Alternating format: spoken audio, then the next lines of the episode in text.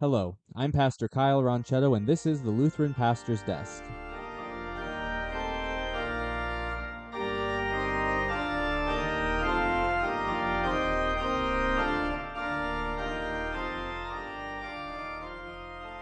Today we're looking at the Lord's Prayer, and in particular the fifth petition of the Lord's Prayer, where Jesus tells us to pray, Forgive us our trespasses as we forgive those who trespass against us. Now, Martin Luther describes this this way We pray in this petition that our Father in heaven would not look at our sins or deny our prayer because of them. We are neither worthy of the things for which we pray, nor have we deserved them. But we ask that he would give them to us all by grace, for which we for we daily sin much and surely deserve nothing but punishment. So we too will sincerely forgive and gladly do good to those who sin against us. In this petition, we're asking for God's forgiveness because we know that we've fallen short. One look through the Ten Commandments makes it pretty clear that we have not lived up to God's law, and we need God's forgiveness. We need Him to be merciful to us. But in this petition, we also pray that we would also forgive others their sins.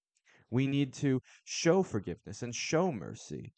When we ask for God's forgiveness, it's a reminder that we're no better than anyone else. Everyone has sinned and fallen short of the glory of God, and all are justified freely by His grace through the redemption that is in Jesus Christ, as Paul writes in Romans.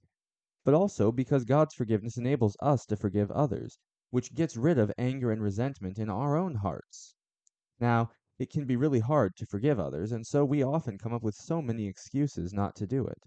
For instance, we might say something like, I'll forgive them when they're really sorry.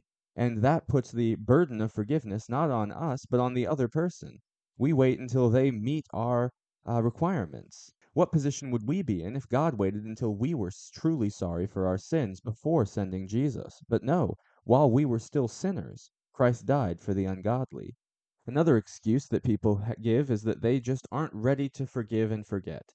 They they still feel hurt and they have to wait until they don't feel hurt in order to give forgiveness.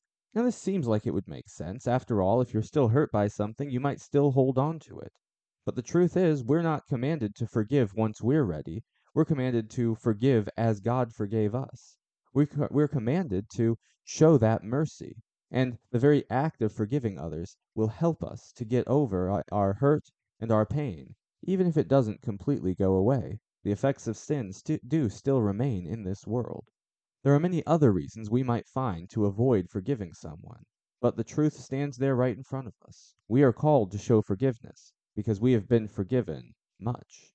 Jesus reminds us as much in his parable of the unforgiving servant. He says, Therefore the kingdom of heaven may be compared to a king who wished to settle accounts with his servants. When he began to settle, one was brought to him who owed him ten thousand talents. And since he could not pay, his master ordered him to be sold with his wife and children and all that he had, and payment to be made. So the servant fell on his knees, imploring him, Have patience with me, and I will pay you everything. And out of pity for him, the master of that servant released him and forgave the debt. But when that same servant went out, he found one of his fellow servants who owed him a hundred denarii, and seizing him, he began to choke him, saying, Pay what you owe. So his fellow servant fell down and pleaded with him, Have patience with me, I will pay you. He refused, and went and put him in prison until he should pay the debt. When his fellow servants saw what had taken place, they were greatly distressed, and they went and reported to their master all that had taken place. Then his master summoned him and said to him, You wicked servant, I forgave you all that debt because you pleaded with me. And should not you have had mercy on your fellow servant, as I had on you? And in anger his master delivered him to the jailers, until he should pay his debt. So also my heavenly Father will do to every one of you you do not forgive your brother from your heart.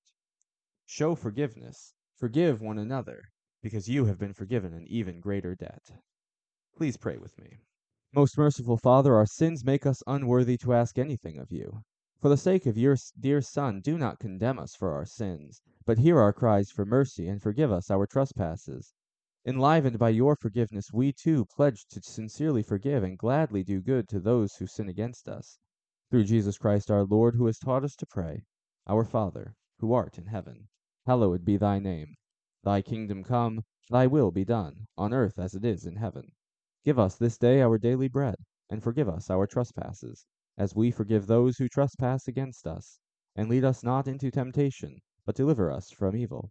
For thine is the kingdom, and the power, and the glory, forever and ever. Amen.